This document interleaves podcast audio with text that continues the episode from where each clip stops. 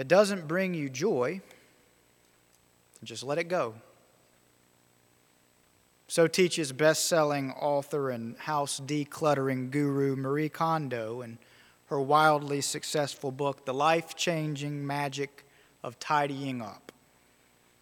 When we're surrounded by an overabundance of things, Kondo teaches we should take these items one by one, and if they don't bring us joy, we should just let them go. Just get rid of them.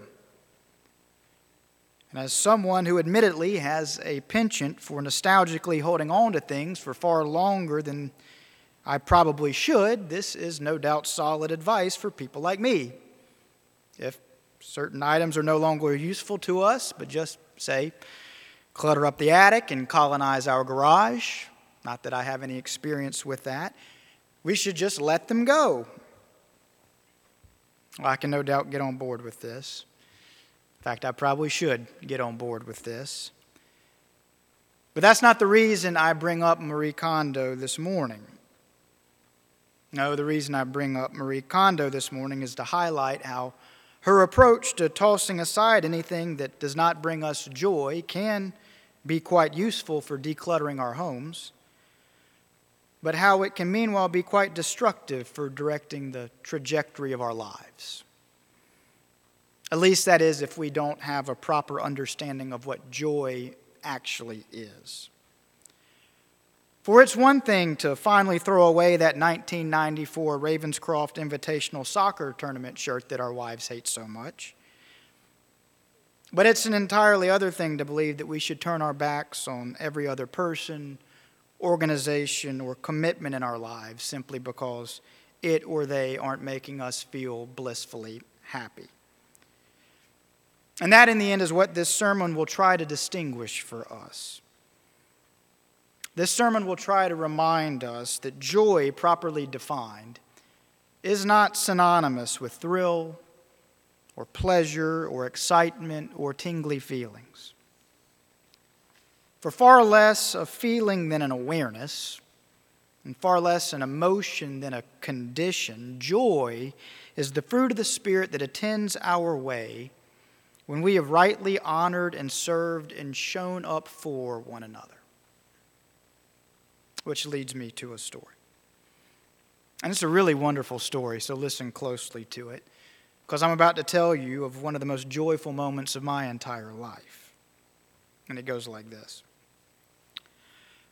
About three years ago, April somehow found out that as a Christmas gift to the community, a ballet company in Lexington, Kentucky, which was about an hour's drive from where we lived, was going to be putting on a free performance of C.S. Lewis's The Lion, the Witch, and the Wardrobe.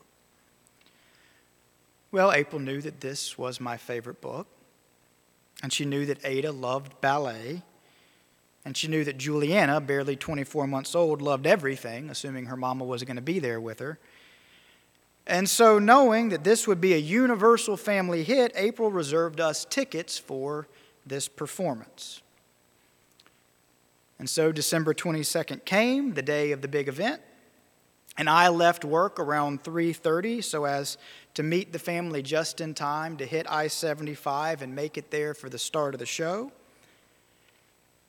Only when I got home the family was not quite ready to go. The kids were going berserk, and April was meanwhile frantically looking through the house for a shoe for Ada. Now, notice I didn't say looking for shoes for Ada, I said looking for a shoe for Ada. You see, April had taken great care to dress the girls in pretty Christmas dresses for this event. And she'd done their hair in curls and bows, and she'd really put a lot of thought into their apparel. There would be pictures, after all. But now that it was time to leave, she could only find one of Ada's shoes. And despite how frantically she was scouring the house looking for it, that shoe was just not materializing. Well, meanwhile, the time was getting late, and the stress of the situation was building up to me to unnecessarily significant proportions. And there were, to my mind, myriad reasons for us to get out the door and into the car right now. And so I, being nothing if not deeply sensitive, and highly aware of the proper things to say in emotional situations, I said quite naturally, Can't she just wear some different shoes? Well, that was the wrong thing to say. And April let me know it was. And I, because it seemed like a patently logical suggestion to me, held my ground and pointed out it's not like the child doesn't have any other shoes. Well, that wasn't a helpful thing to say either. And April let me know that. And so both of us, incensed, we began to tear the house upside down looking for this one particular shoe. Well, finally, what seemed like an hour later, but in reality was probably only about five minutes later, April finally located the shoe, and with Juliana wailing in the background and Ada complaining every step of the way, we shoved the shoe on Ada's foot and then marshaled the crying children into the car. Then, once we were squared away securely, the children, that is, in the car seats, we went back inside to make sure that we had all the necessary provisions for a family trip. Is another way of saying we moved the sum total contents of our house into the vehicle. And then finally, we were prepared to hit the highway en route to the ballet. Now, I could go on with more details about the climate in the car as we bore down I 75, but I trust I've adequately painted the picture for you. It was not a carefree car ride. We were all angry, all stressed, all aggrieved, and we were also running late. That said, by the time we pulled into the parking lot of the theater, we'd miraculously made it with a few minutes to spare. And so we hustled the girls out of the car, and April quickly readjusted their hair bows and helped them put their jackets on. And then we sprinted across the parking lot and into the theater. And then we no sooner had found our seats than the lights were going down and the curtain came up. And there they were, dozens of dancers moving around the stage with elegant poise and effortless grace.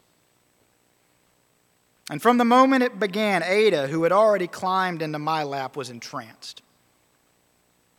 Meanwhile, Juliana was snuggled into April, and within 30 minutes, she'd already fallen asleep in April's lap. Well, as the performance drew on, Ada's enjoyment of the program only continued to grow. She would watch the dancers carefully and then look to April and me with glee. She would clap at the exciting parts. She would lean in close to me and grab my arm at the dark parts. She would point out the various dresses and costumes she thought were pretty. And it was all delightful. But then came the moment. Then came the moment I set this whole story up so as to tell you about. Now, as you'll recall from this famous story, The Lion, the Witch, and the Wardrobe, Aslan, the mighty lion, submits himself to death at the hands of the White Witch. And thus, for a brief period in Narnia, all hope seems to be lost. And at this point in the ballet, the mood in the theater was somber and subdued and Ada intuiting the heaviness of the moment, intuiting the darkness and the despair. Ada, at three years old, she took on a somber countenance there herself. But then suddenly the orchestra rang out a triumphant note. And then, just as suddenly, there was Aslan, the mighty lion, coming back onto the stage, resurrected from the dead. And suddenly, the colors on the stage were all bright and hopeful and the orchestra was crescendoing, and all the dancers were leaping and circling around Aslan. And as Ada witnessed this, as she was swept away by the triumphant sound and by the surprising sight of this lion returned, suddenly Ada gasped, and with wide eyed wonder she whispered, Daddy, he's alive. And then she looked to April and nodded her head as if saying, It's real, Mama. Look, look, he's really alive. And then she turned her wide eyed look back to the continuing drama that was unfolding in front of her. And just then, April and I looked at one another, and no words were necessary. And just as quickly, our hands found one another, and there together we silently sat, One daughter asleep in her lap, another daughter in my lap, enraptured by the performance, both of them in their precious Christmas apparel. This a tremendous gift from my wife to our family. Christmas itself only three days away. And there, with April's hand in mine and the rest of this tableau happening around and before me, right there I experienced one of the most pronounced and profound moments of joy in my life. And here's what you have to understand about that moment for this story to make any sense. And here's what you have to understand about this story in order to understand why I take up so much space in this sermon telling it to you you have to understand that the joy I experienced in that moment would not have been possible without the countless unjoyful, unexciting, unremarkable, uncelebrated, mundane moments that had gone before it. For if you hear this story and think that the climax of the story, that is the joy I felt there in that theater in that moment. If you think that part of the story could have been possible without the first part of the story, that is, without the argument over the shoes and the stress of getting to the theater on time, if you think the joyful part of the story would be possible without the hard part of the story, you're misunderstanding not only the story, but with it the true nature of joy itself. For joy, unlike pleasure, is that which bubbles up almost always unexpectedly when we ourselves have been steadily committed to serving something outside of ourselves. That is to say, something outside of our own immediate wills and wants and desires. So think about it this way if April had just been some stranger I'd been paired with for the evening, and if these children had just been some random, adorable children placed in our laps for a few hours, and if we all had no history together preceding this moment, and if we as adults had no quiet knowledge of all the ups and downs we'd been through together as a unit, if so, then that comment that Ada made and the wide eyed wonder on her face as she made it. If so, then it would not have meant nearly the same thing to us as it otherwise did. Oh, it would have been cute, sure. It would have been touching, no doubt. But it would not have elicited that experience of true joy. And so the point of the story is this the conditions are what made the joy of the moment possible, not simply the moment itself. And that is what distinguishes true joy from mere pleasure or thrill or delight. For these latter don't require a history. Joy almost always does. For you see, joy, so separate from thrill and pleasure, comes upon us when we least expect it, how we least expect it, and almost always on account of that which has gone before it. And thus, we cannot will ourselves to experience joy the way we can will ourselves to experience, say, pleasure. And we can't suddenly decide, okay, right now we're going to experience some joy the way that we can decide for ourselves okay, right now we're going to experience some excitement. No, in order to experience true joy, we have to show up for others over and over and over again. And then, because of our showing up, joy will soon enough show up too, surprising us every time when it does. That was the title of C.S. Lewis's memoir, you know, Surprised by Joy.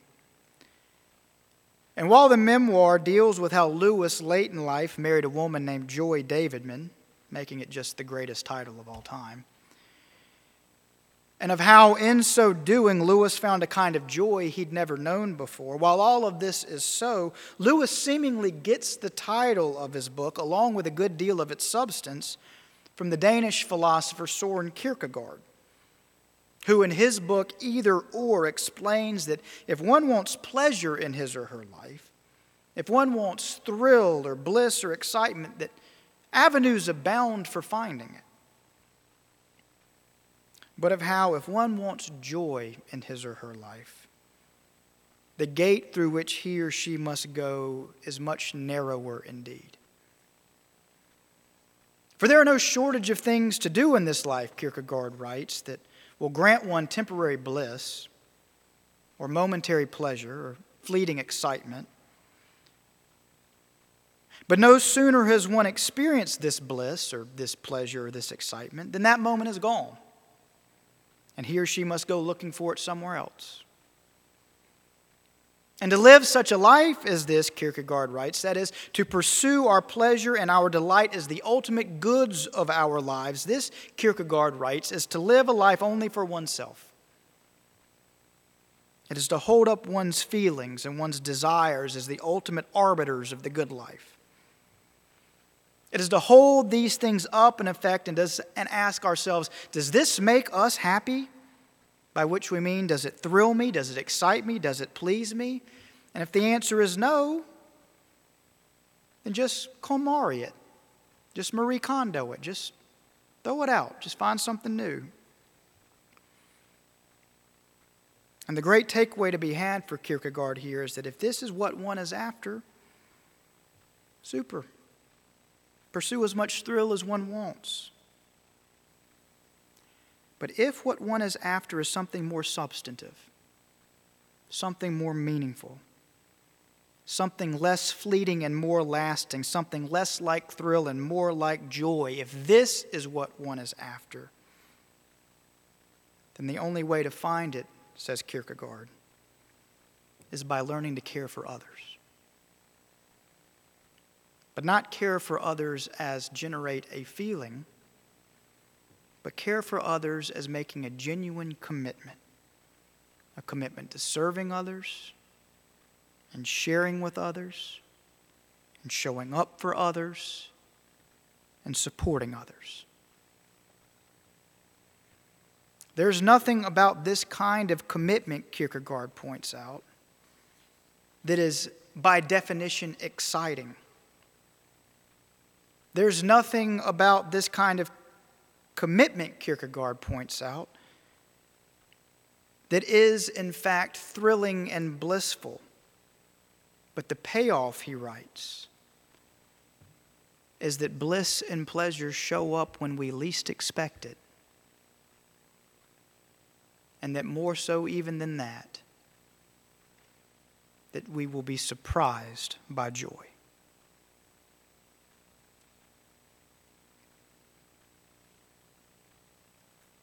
This is the second sermon in our series on the fruits of the Spirit. And last week we talked about the importance of active love. Not just about love as a sentiment or warm feeling, but about love in action. Love showing up for people and serving people and supporting people. Well, this week, in our second week, I want us to see how joy is inextricably connected to this kind of love. I want us to see how joy issues in response to this kind of love.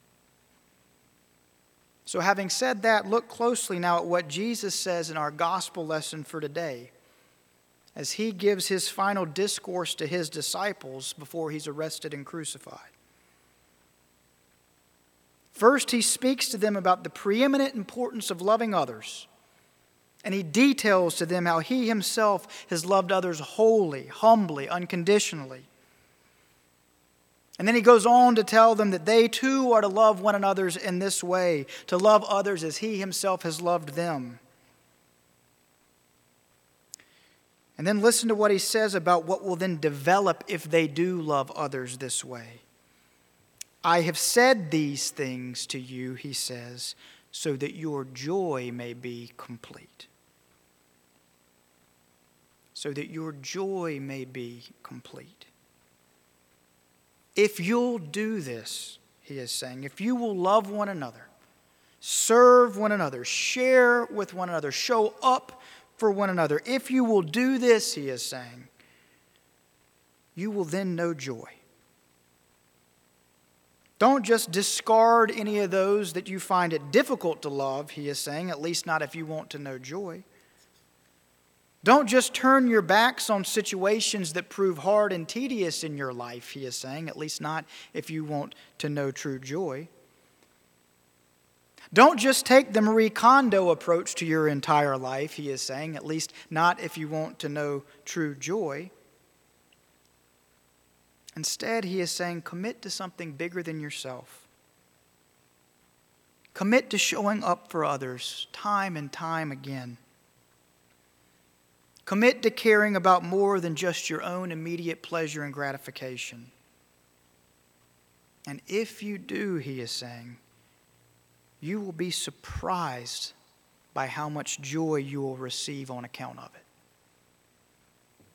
If you do, he is saying, then your joy may be made complete. I close by saying this. Please don't misunderstand the point I'm making.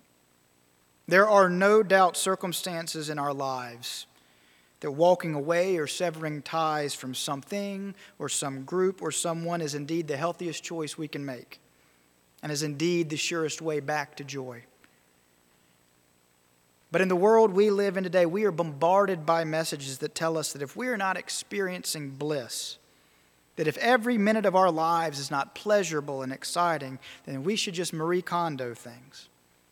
Just shake things up and find something that will bring such bliss to our lives. And so, the simple point that I'm making is the one that Kierkegaard and that Jesus Christ himself are making, which is that if we want constant, every moment bliss, sure, completely KonMari it all at all times. But if we want true joy, only the commitment to more than our own desires can make that possible.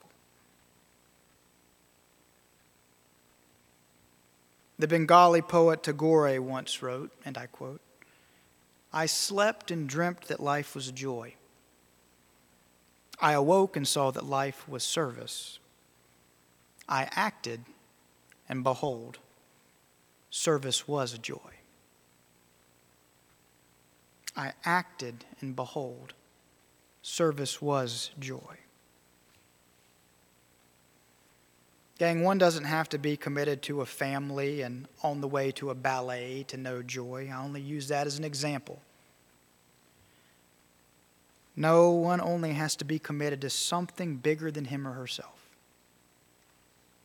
One only has to be committed to serving someone or something other than him or herself. One only has to be committed to showing up for someone or something other than him or herself. One only has to be committed to loving others the way Christ has loved us.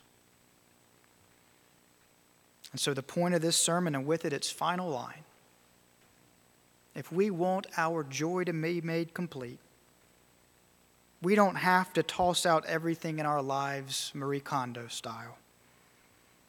Instead, we just need to begin loving others as Christ has loved us. Amen.